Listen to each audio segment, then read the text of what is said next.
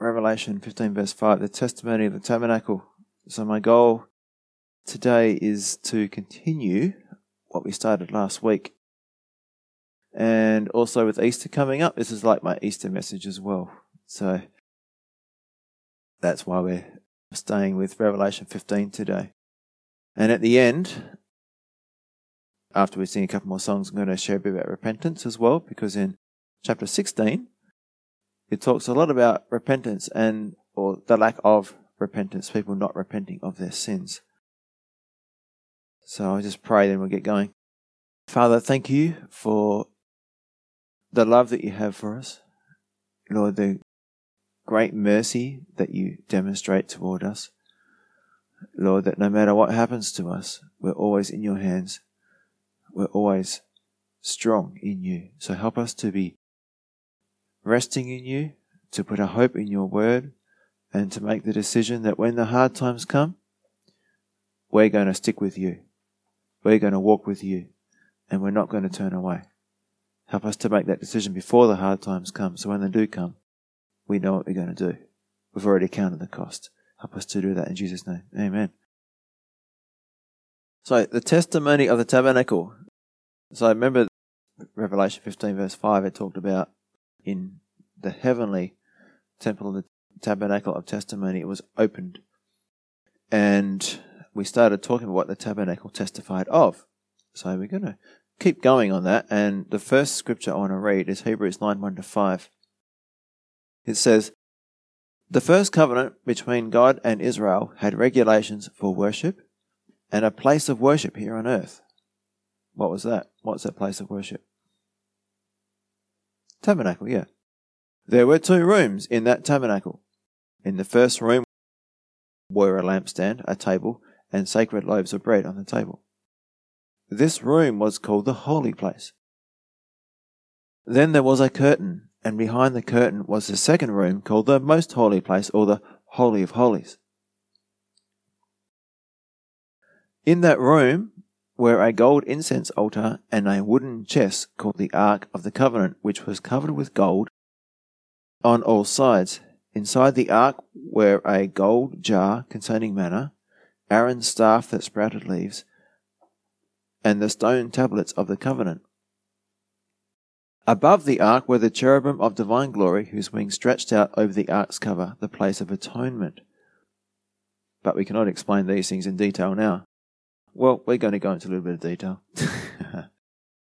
so, inside the box, what were there? Three things. Yep, the Ten Commandments, Aaron's rod that budded, and the golden pot of manna. Yeah. So, why were they put there? Well, they remind us of our sin. They are a symbol of all the sin of mankind. So, the manna, the manna reminded Israel of God's provision and their ungratefulness. Aaron's rod reminded Israel of the rebellion against God's authority. And the tablets of the covenant reminded Israel of their failure to keep the Ten Commandments and the rest of the law. So just go through them one by one. The Ten Commandments, the two tablets of stone, as you know, Moses came down from the mountain with the two tablets of stone, and what did he see? What did he find? There was a golden calf, and all the people were having a big party around this golden calf. It's very ungodly. Just a complete rejection of God's law. And then, second, there was the pot of manna, the special food that God provided for the Israelites during the 40 years in the wilderness. It means, what is it? Okay, manna literally means, what is it? They woke up one day, saw something in the ground, said, what is it? And so it was called, what is it? For all this time. for 40 years, they ate the same food. But at the very start, they complained that they didn't have enough variety and they wanted all the leeks and garlic and other vegetables and meat that they used to have in Egypt. So in their heart, so we go back to Egypt, back into carnality or worldliness, and they wanted what the world offered. So you could say that the pot of manna in the ark was a picture of man's rejection of God's provision. And remember, the manna in the New Testament is a picture or is a type of Jesus, the bread of life. Okay. So we can take this a little bit further and say it's a picture of man's rejection of the word of life come down from heaven for us, the bread of life.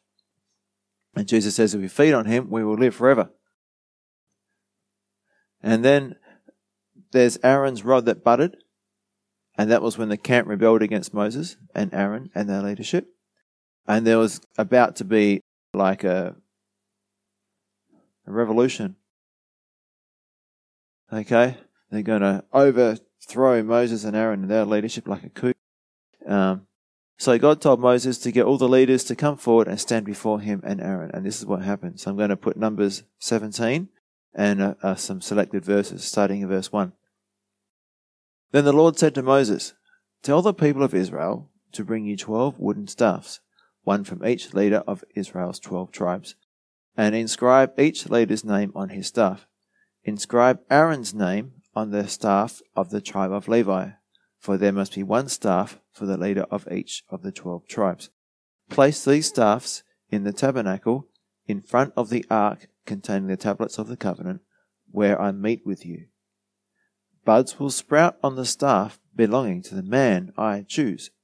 Then I will finally put an end to the people's murmuring and complaining against you. Now, moving on to verse 8. When he went into the tabernacle of covenant the next day, he found that Aaron's staff, representing the tribe of Levi, had sprouted, budded, blossomed, and produced ripe almonds. And then going to verse 10. And the Lord said to Moses, Place Aaron's staff permanently before the ark of the covenant to serve as a warning to rebels. This should put an end to all their complaints against me and prevent any further deaths. So Moses did as the Lord commanded him. So basically, the rod that sprouted living leaves, blossom, and even ripe almonds, can you imagine that? Dead stick producing this stuff.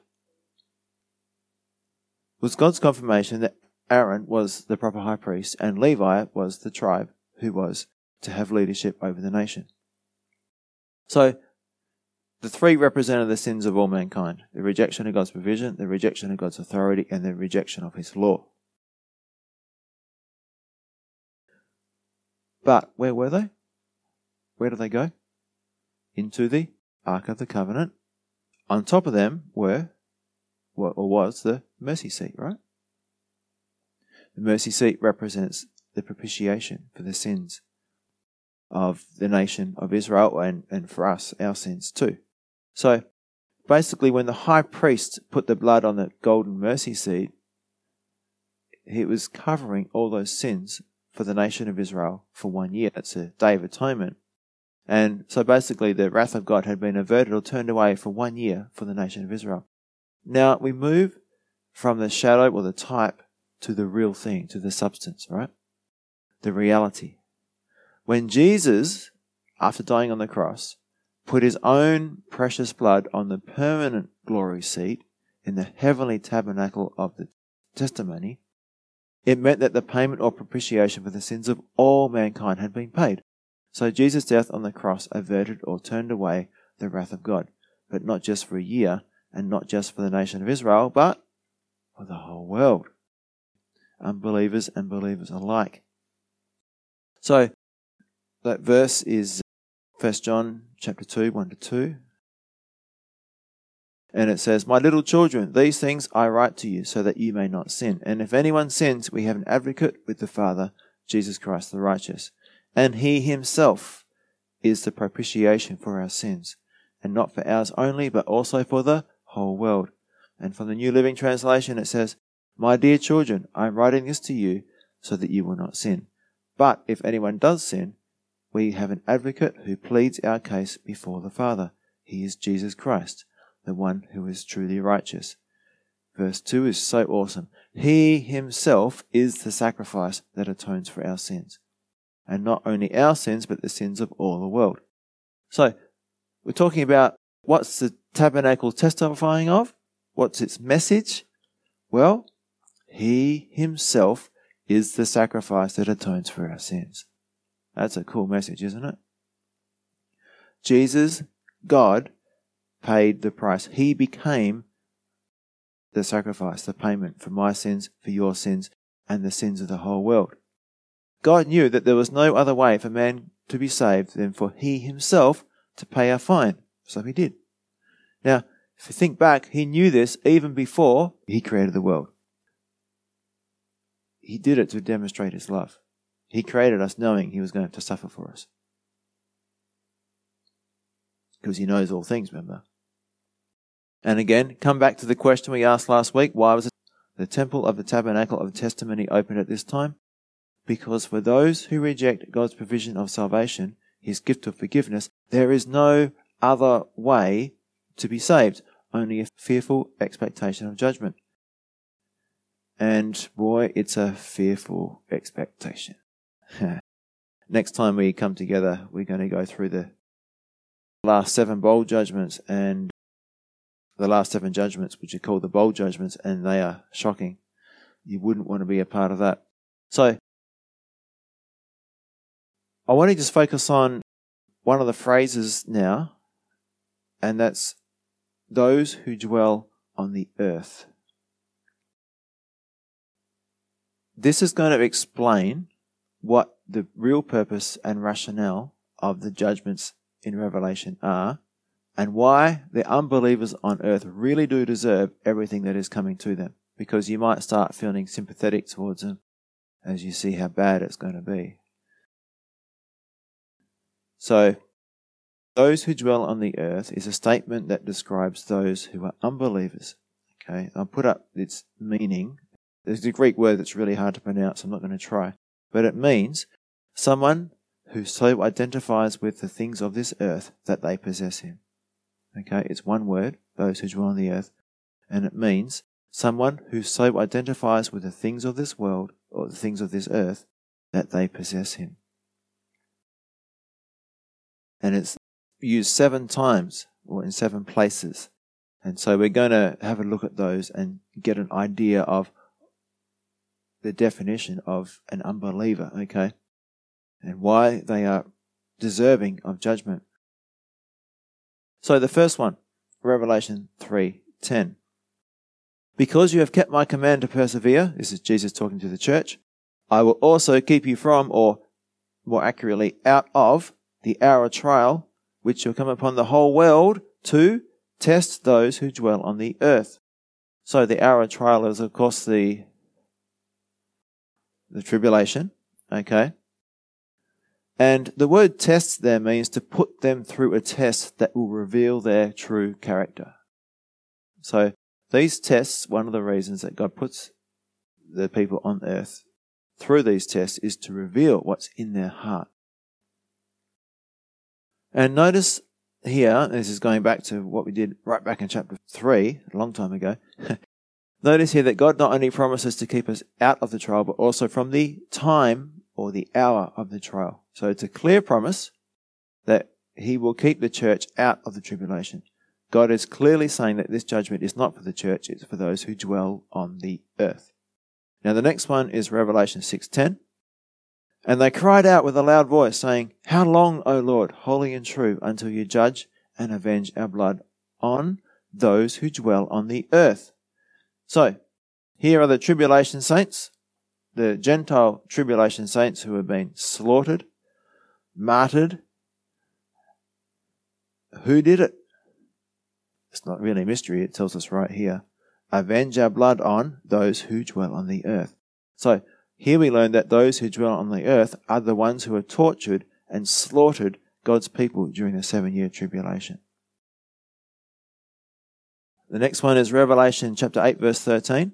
And I looked, and I heard an angel flying to the midst of heaven, saying with a loud voice, Woe, woe, woe to the inhabitants of the earth. And that's the same word. It means those who dwell on the earth.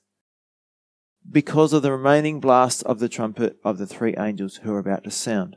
So, the three woes, the three last trumpet judgments, and remember that the last trumpet judgment includes all the bowl judgments, are specifically against those who dwell on the earth. Okay? It's for the unbelievers, not for the believers. In other words, this is the purpose of this horrible judgment that's coming. The next one, the fourth one, is Revelation chapter 11, verse 10. And it says, And those who dwell on the earth will rejoice over them, make merry, and send gifts to one another, because these two prophets tormented those who dwell on the earth. So, Moses and Elijah, most likely, the two prophets who ministered for the first three and a half years. at the halfway point of the tribulation, God grants authority to the Antichrist to kill them. They lay on the ground rotting for three and a half days. The breath of God comes back into them, they resurrect, and God says, Come up here, and up they go to heaven. But what's the response of the people? They rejoice in the death of God's prophets. There is jubilation over their death. There's no pity, there's no remorse. This is how hard hearted these unbelievers are, okay? Those who dwell on the earth. And I'm just going to put that definition up again because this is important for us. Because if we start identifying with the things of the earth, we will start to be possessed by the things of the earth. And our attitude towards God and towards other believers will start to change, yeah? And now the next one, the fifth one, fifth time that this phrase is used, is in Revelation 13, verse 8. All who dwell on the earth will worship him, the Antichrist, whose names have not been written in the book of life of the Lamb slain from the foundation of the world. Now, notice first that it's not the names that have been written in the book from the foundation of the world, but rather it's the Lamb who has been slain from the foundation of the world. So that's what the Greek says, okay? Jesus has been slain from the foundation of the world. This was God's plan from eternity past. The main point here is that none of those who are called, those who dwell on the earth, will have their names written in the book of life of the Lamb. The Lamb's book of life is one of two books in God's bookkeeping system. So you've got the Lamb's book of life and the book of life. So in the book of life, everyone's name is in the book of life when they die as an unsaved person, their name is blotted out. However, if at some time during their life they choose to believe, then their name gets written into the book of life of the Lamb and it remains in the book of life. So it's in both books. So, what do we learn from this? Those who dwell on the earth will worship the Antichrist. They will fall for him. They will be deceived. So, if your name is not in the Lamb's book of life, then you will be deceived by the Antichrist. There's only two options worship God or worship Satan. And the sixth one, Revelation 13 14, this is about the false prophet who will totally deceive those who dwell on the earth. And it says, And he, the false prophet, deceives those who dwell on the earth by those signs which he was granted to do in the sight of the beast telling those who dwell on the earth to make an image to the beast who was wounded by the sword and lived. Okay? So the false prophet performs signs in the presence of the Antichrist, which deceive who? Not the believers, but those who dwell on the earth, those whose hearts are given to the things of the earth. And we went through 2 Thessalonians chapter 2 a few weeks ago. Just read verses 9 to 11. This man will come to do the work of Satan with counterfeit power and signs and miracles. He will use every kind of evil deception to fool those on their way to destruction. Did you hear that? He will use every kind of evil deception to fool those on their way to destruction because they refuse to love and accept the truth that would save them. So God will cause them to be greatly deceived and they will believe these lies then they will be condemned for enjoying evil rather than believing the truth. So, what are they condemned for? For enjoying evil. For enjoying this world. Okay? They're identifying themselves with this world. They're finding the satisfaction in this world. Okay? Those who dwell on the earth, the unbelievers.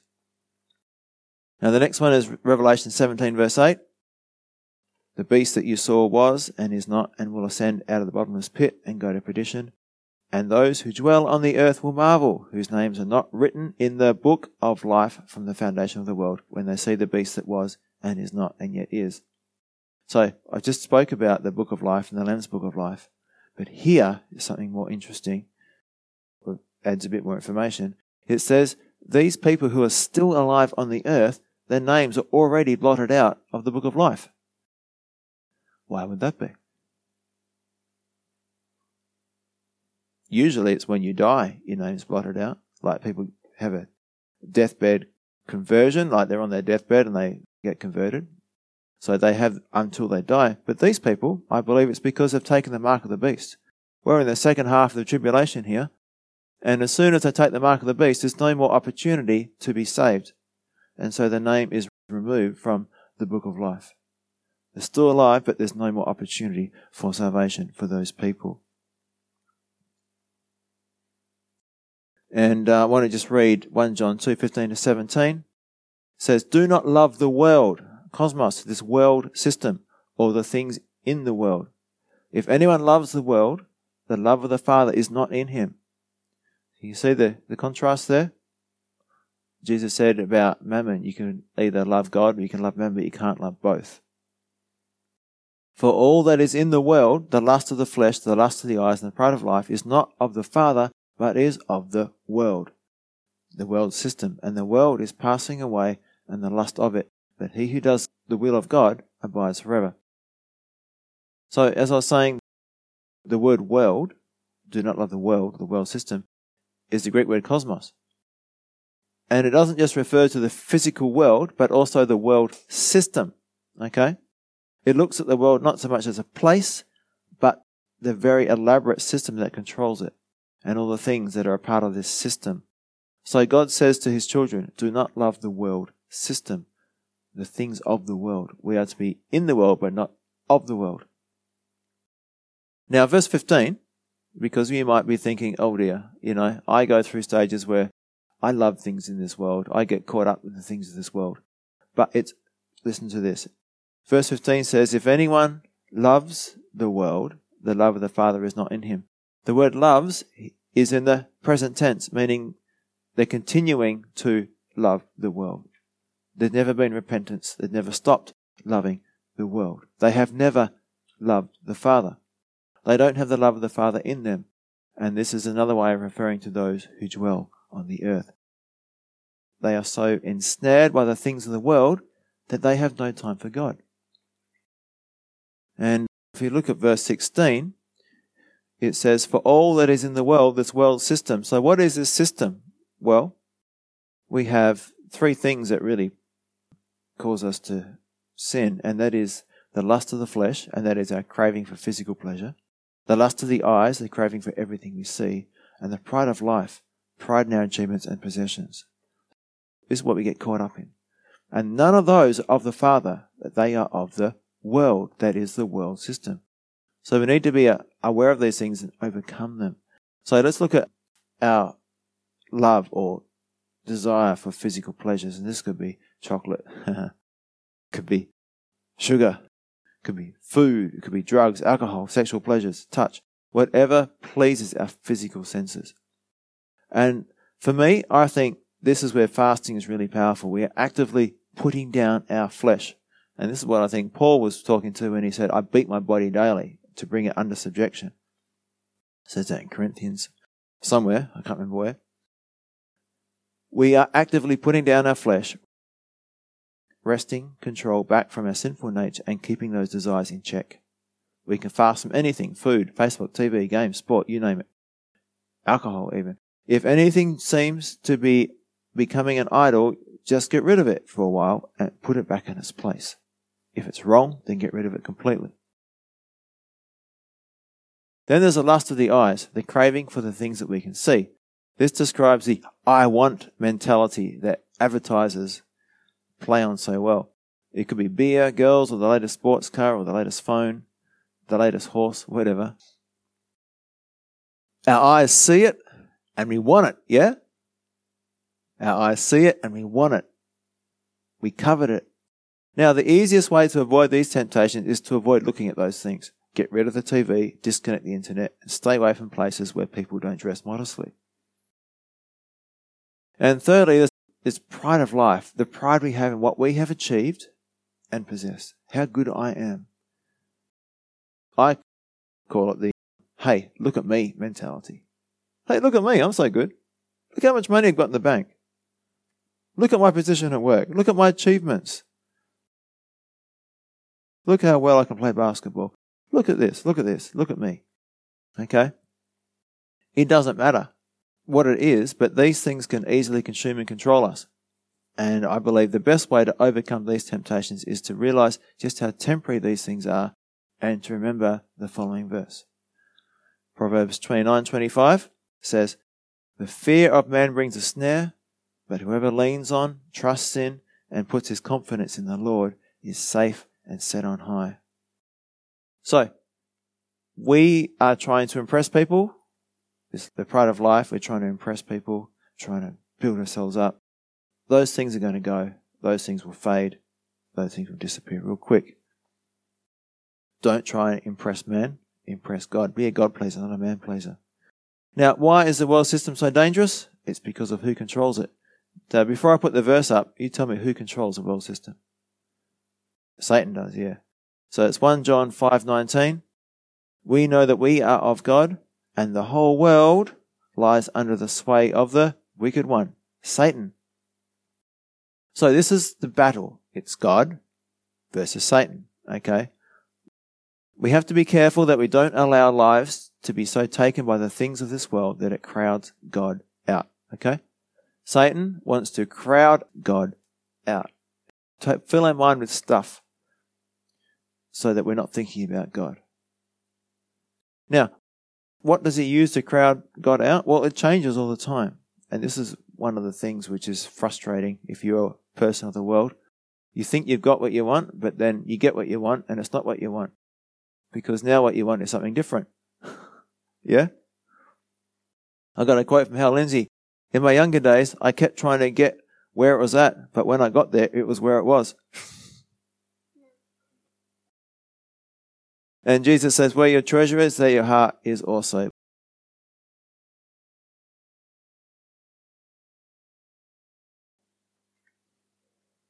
So, now, repentance. Why is repentance important? What is repentance? And why should I repent? What's my motive? So that's what I want to finish talking about now because in Revelation 16, which I'm not going to read today, but it continuously says they refused to repent. And the result is judgment if you don't repent. So we need to figure this thing out. What is repentance? And it's not an easy thing to talk about. You can say some glib things like turn from your sin and turn to God. What does it mean to turn from your sin and turn to God? Is it just a change in behavior? Is it a change in attitude? What's going on? So let's have a look.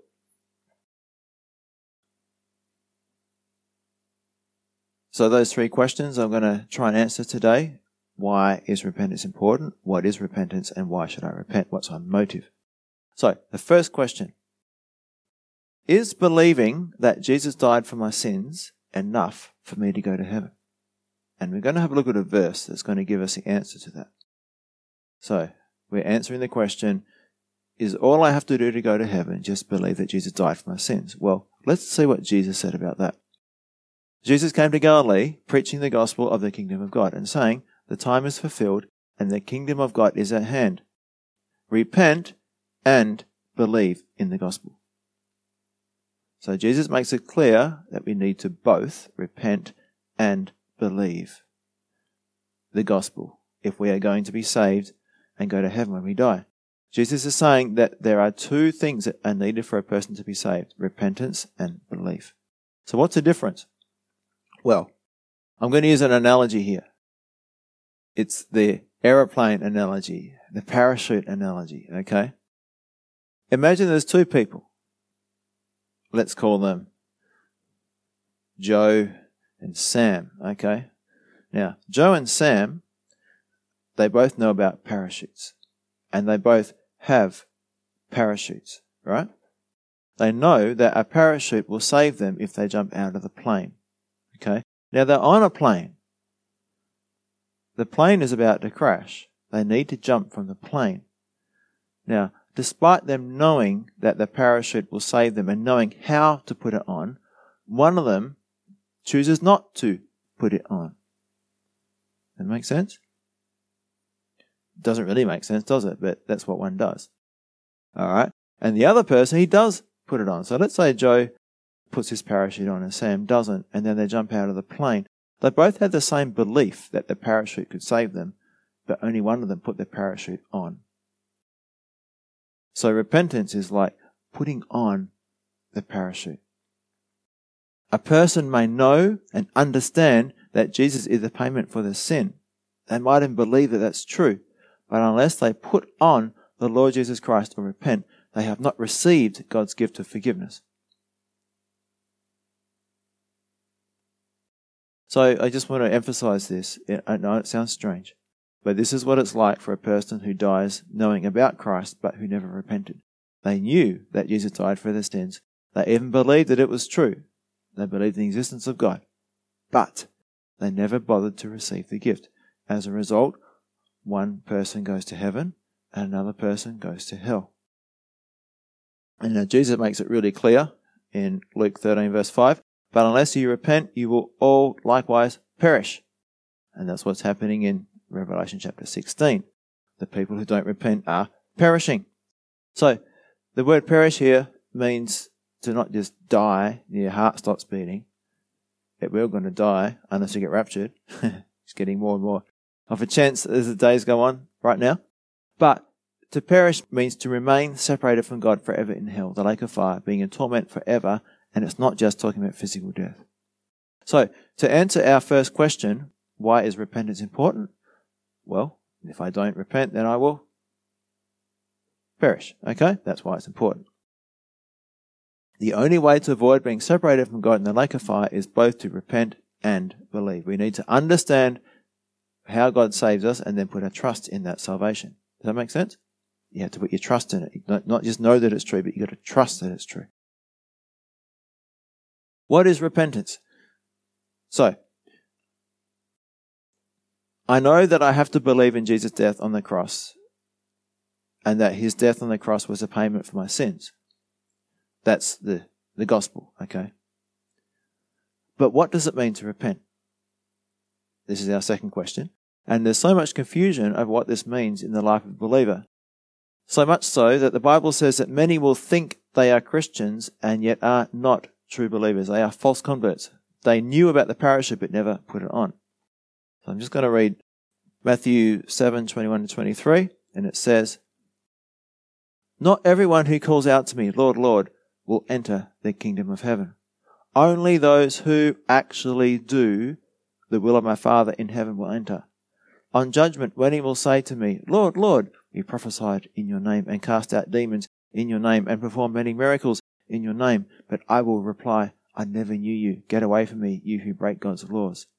So here we have two groups of people, both who call themselves Christians. The first group are defined by those who do the will of my Father in heaven, and the other group is those who break God's laws. So we just went through Revelation and we've pulled out all the times that the phrase or the word those who dwell on the earth was used. Which group of people do these fit into? You who break God's laws or you who actually do the will of my Father in heaven? Okay? They're living to please themselves. All right? So we have the contrast. And this is a key thing for repentance, right? This is the external, what you see in a person and what their motive is for living. I either live for myself, doing what I want, pleasing myself no matter what the cost.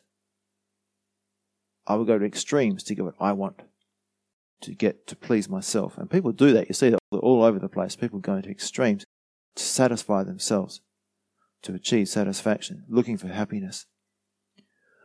Then there's the other where you live for Jesus. You do what Jesus wants.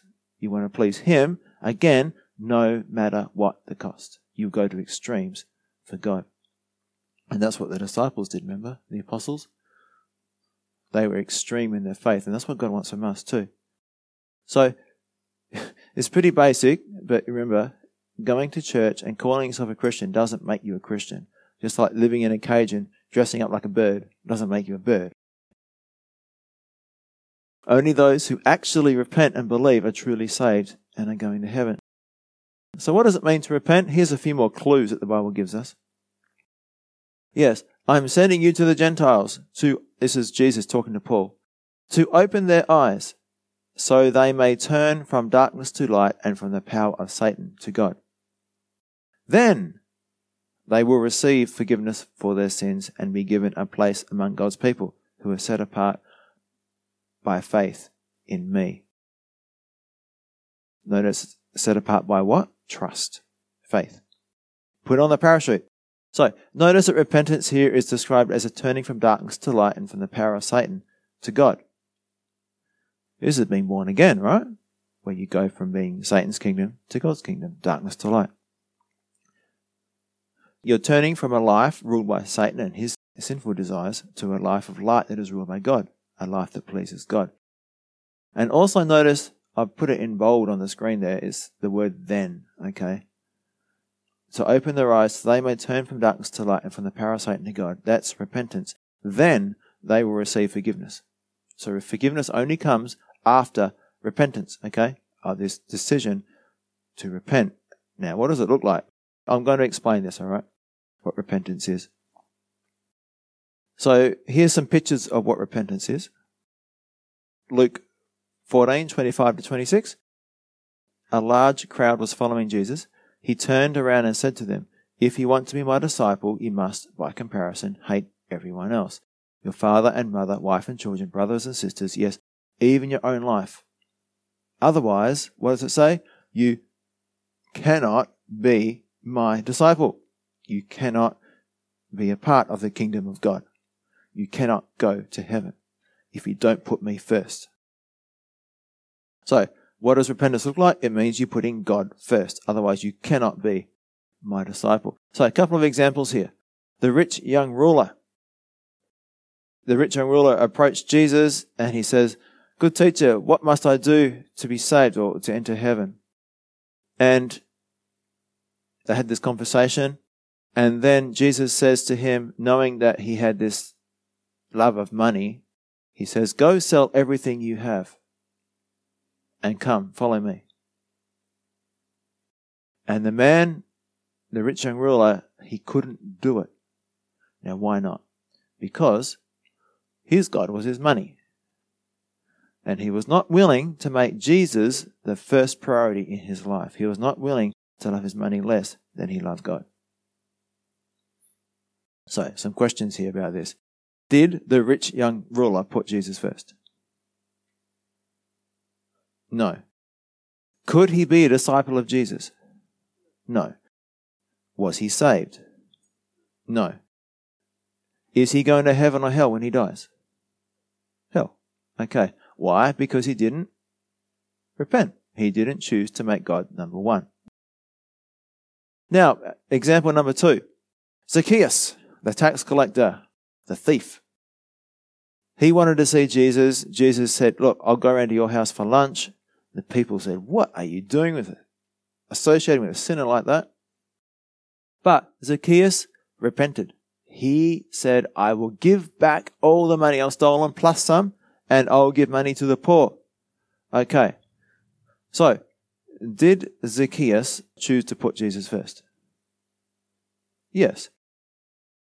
Could he now be a disciple of Jesus? Yes. Was he saved? Yes, and Jesus said, Salvation has come to this house. I love those words. Salvation has come to this house. Is he going to heaven or hell when he dies? Heaven, yeah. So what's the difference? The only difference between these guys, both in contact with Jesus, both interested in eternal life, was that one was willing to put God first and one wasn't. So here's some more examples of what repentance looks like. So this is Luke 14:27, and if you do not carry your own cross and follow me, you cannot be my disciple. So, carry your own cross means persecution, all right? A believer can expect to have some hard times because they choose to follow Jesus. It's called persecution. So, example, a Muslim who comes to Christ, what would happen to them in a Muslim country, right? In many countries, they are kicked out of their family, treated as if dead, mocked, they lose their job, they go hungry, they're beaten, and often they're killed. Like in Indonesia, a UN food, I heard a report there where a lot of the Christians don't get food because it's given preferentially to the Muslims. Okay, if you're Muslim, you get the food from the UN, but if you're a Christian, you don't get any. I'm not saying it's the UN's fault, it's the, the way things are in Indonesia. So, what about us in Australia? For us, it could mean losing friends. It could mean being laughed at. It could be not being able to go to the parties. Having to say no to our families when our families want us to do something that is not of God. So, another picture of what it means to repent and become a disciple of Christ is counting the cost, which means, quite simply, am I willing to forsake all? So, Luke 14, 28 and 33. For which of you, intending to build a tower, does not sit down first and count the cost, whether he has enough to finish it? So, obviously, you're not going to start building a house until you got all the money. Otherwise, you get half finished and it's incomplete. You haven't done anything. There's no house, there's nothing to show for it. So, likewise, whoever of you does not forsake all, willing to give up everything that he has, cannot be my disciple. Okay? So, you've got to count the costs.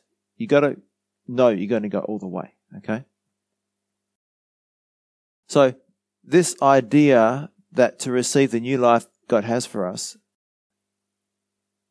involves leaving the old life behind is really important. Okay? So, to receive the new life, we need to leave the old life behind. I've got a couple of examples to help us understand this, right?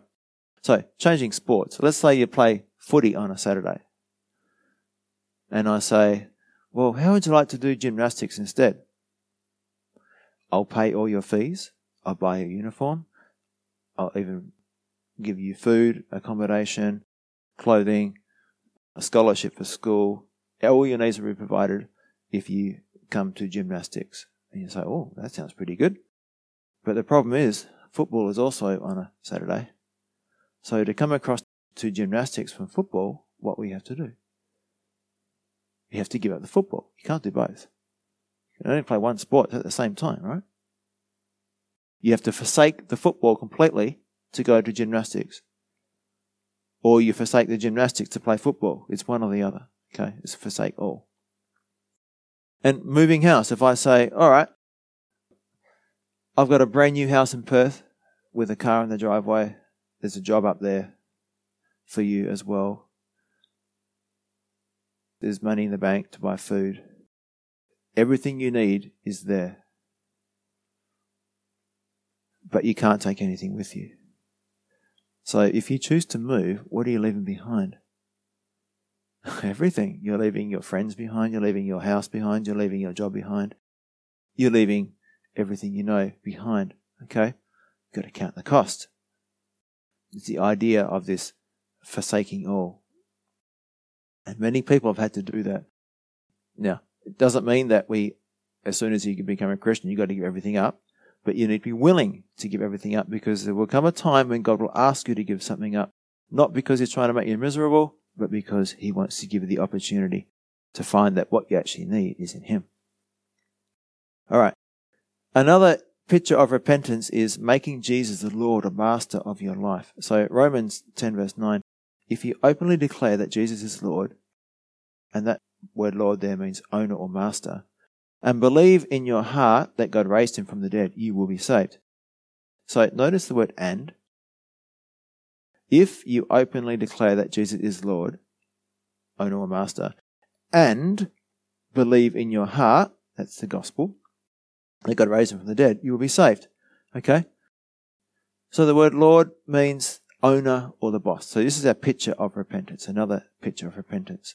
So in addition to understanding that Jesus' death takes care of my sin problem, I have to make the decision to openly declare that Jesus is not just the boss of the world, but he is the boss of me. He owns me. Okay? I choose to make Jesus my master and I will be his slave. I live to please God. God doesn't exist to please or serve me as the prosperity doctrine tells us. The prosperity gospel tells us that we go to God to get what we want. But no, true repentance is coming to God so we can do what He wants. So all these pictures are really the same thing, but just from different angles, okay? But it just gives us a greater understanding of what it looks like to repent. But now we come to the most important question. And this is where a lot of people, I think, get caught up and get confused. Why should I repent? What is my motive? What would make me want to give up everything for Jesus? And this is where we get the true and false conversion because it all comes down to your motives. Why are you having this change of behavior? Are you trying to impress somebody or is it real? Okay. There's some people who go to church and, oh, there's a nice girl. I'm going to pretend to be a Christian. I'm going to stop going to the nightclubs so I can get this girl. when they get married, they go back to the old way of life, you know. And the girl's going, oh, but I thought you're a Christian. You went to church. Oh, yeah, it's only so you like me. so, wrong motive, yeah? Change of behavior, but no true repentance. So, what is our motive for repenting? What is the only real motive, the only motive accepted by God for repentance? Well, it's Romans chapter 2, verse 4. And it says, Don't you see how wonderfully kind, tolerant, and patient God is with you? Does this mean nothing to you? Can't you see that His kindness is intended to turn you from your sin? So I read that again. Romans chapter 2, verse 4.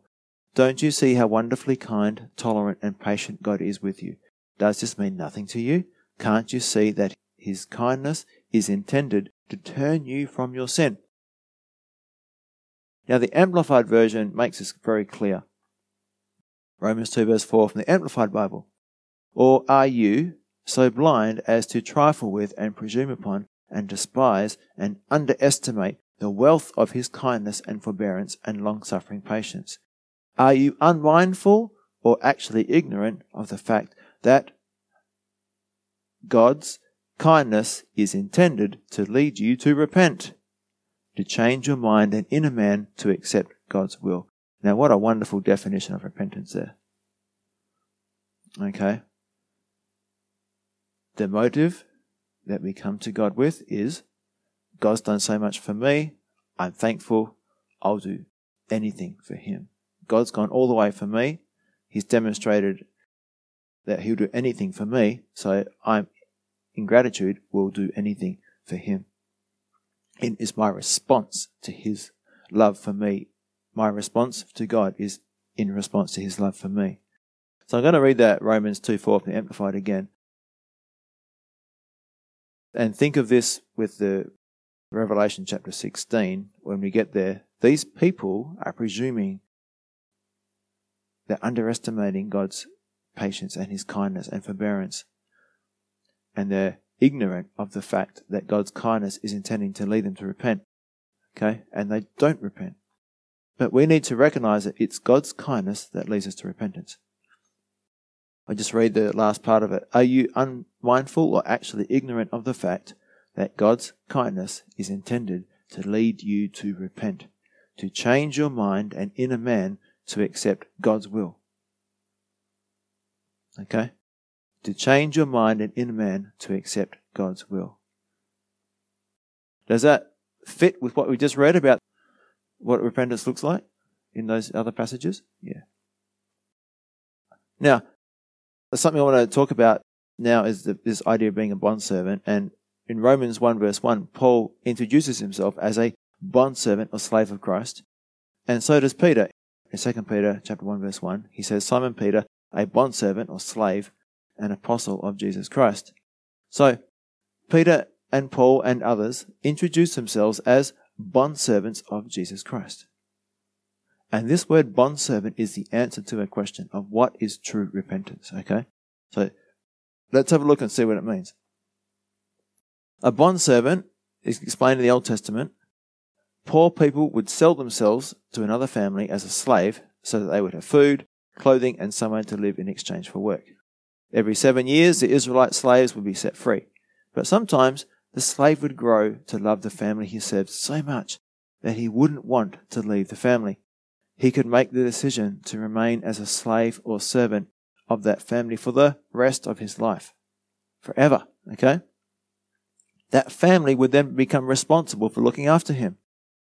And this is how it works. So I'm going to put Exodus 21 5 to 6. This is the procedure. But the slave may declare, I love my master, my wife, and my children. I don't want to go free. If he does this, his master must present him before God. Then his master must take him to the door or doorpost and publicly pierce his ear with an awl. After that, the slave will serve his master for life. So, a bondservant is someone who has his ear pierced with an awl. He's got a hole in his ear. It's a physical sign of an inward change, yeah? Make sense? The slave goes through this pain of getting his ear pierced with an awl, a big hole, not a little hole, because he loves his master. He says, I love my master. I don't want to go free. I want to serve my master. So this is what it means to be a bondservant. It's a slave who loves his master so much he doesn't want to leave. I've got a definition here. A bondservant is a willing slave. A willing slave. He will serve that family not because he is forced to, but because he wants to. Now, for the child of God who is walking with God, it's not I got to, but I get to serve God. Now, Jesus is the ultimate example. Jesus was a bondservant to the Father, and if you read Psalm 40, verses 6 to 8, in there it says, My ears you have opened. And many people take that to mean that Jesus presented himself as a willing servant to the Father, a slave for life, and that his ears were open as in pierced. Actually, that word can be translated as pierced. My ears you have pierced. Also, Jesus did and said only what the Father showed him, told him to do and say, what to do and say. So here's our example. So John 6:38, "For I have come down from heaven not to do my own will, but the will of him who sent me." So, what's repentance? It's giving up our will for God's will. Now, John 8:29 says, "For I, Jesus, always do what pleases the Father." Okay? I always do what pleases the Father. Now, why did he do this? Well, if you go back to Psalm 40, it says, For I delight to do your will. Why did he delight to do your will? Because he was a bondservant. He was a bondservant. He loved the Father, therefore he delighted to do his will. And that's why Jesus said in John 8:29, I always do those things that please the Father. So, what do these verses tell us about Jesus? John 6:38 not to do my own will, but the will of him who sent me, and I always do what pleases him, the Father. What do they tell us about Jesus? Who did he put first? Father, yeah. Now, if we want to know from the New Testament what Jesus' motive was, we can read John 15, 9 to 11. I have loved you even as the Father has loved me. Remain in my love.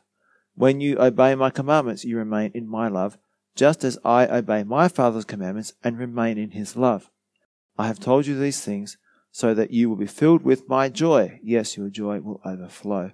So notice verse 10 there. It says, When you obey my commandments, you remain in my love. You experience a love relationship with me. Just as I obey my Father's commandments and remain in his love. So there we have it. It's all about love. And the response is joy. You'll be filled with joy. So, just to finish with a couple of verses, why God is worthy of our love. Why should we love God? Romans 5 8. But God demonstrates his own love toward us in that while we were still sinners, Christ died for us. Now, it goes on to say, but God demonstrates his own love toward us in that while we were still sinners, Christ died for us. Would you die for someone else? Someone you didn't like? Someone you didn't love? No one would, but God did it for us. God sacrificed himself while we still hated him. Now I'm going to just finish with Titus 3 3 to 8. And it says, Once we, too, were foolish and disobedient we were misled and became slaves to many lusts and pleasures. Now, we went through that before, didn't we? That's what those who dwell on the earth represents, yeah? Slaves to lust and pleasures of the world. Our lives were full of evil and envy, and we hated each other. But when God our Saviour revealed his kindness and love, he saved us, not because of the righteous things we had done, but because of his mercy. We did not deserve this. He washed away our sins. So these are reasons why God is worth loving. He is worthy of our love. And it makes sense to love him. He is someone who is worthy of and worth loving. He washed away our sins, giving us a new birth and a new life through the Holy Spirit. He generously poured out the Spirit upon us through Jesus Christ our Saviour. Because of His grace, He made us right in His sight and gave us confidence that we will inherit eternal life. So, how many things are there there? He saved us, He washed us, washed away our sins, new birth, new life, generously poured out the Holy Spirit. That's five so far. Verse 7 Because of His grace, He made us right in His sight, justification declared innocent. And then the seventh one is he gave us confidence that we inherit eternal life. So God is worthy of our love. He's worthy of our worship. That's why we repent. When we understand who God is and what He's done for us, we say thank you. We return His love and we choose to put Him first because we want to. We become a bond servant in our heart. So Conclusion If Jesus is not your Lord or Master, then he is not your Savior. Jesus only becomes our Master or our Savior when we understand the gospel and realize that he loves us and we choose to return his love. So, true repentance must be motivated by my love for Jesus. It must start in my heart because of my understanding of who Jesus is and what he's done for me first. The change in my life is because I want to, because I love him. I'm a bondservant of Jesus. And I just want to go back to that Romans verse. It's his kindness that leads us to repentance. It's his kindness that leads us to repentance. Father, I thank you, Lord, it is your kindness that leads us to repentance. Lord, you have done so much for us. And if we truly understand that, if we respond to that love, then we will be saved. And that's what repentance is it's responding in love to what you've already done for us. And as your word says, we love him because he first loved us. And so when we choose to respond to your love, to enter into relationship with you, then we want to please you and we are saved when we understand what you've done for us on the cross. Because becoming a disciple means forsaking all, it means putting you first. And the only way we're going to have the strength or the motivation to do that is if we have a greater love. Lord, may our love for you always be greater than our love for the world. And so we'll always follow you with our whole heart and serve you with everything that we have. In Jesus' name, amen.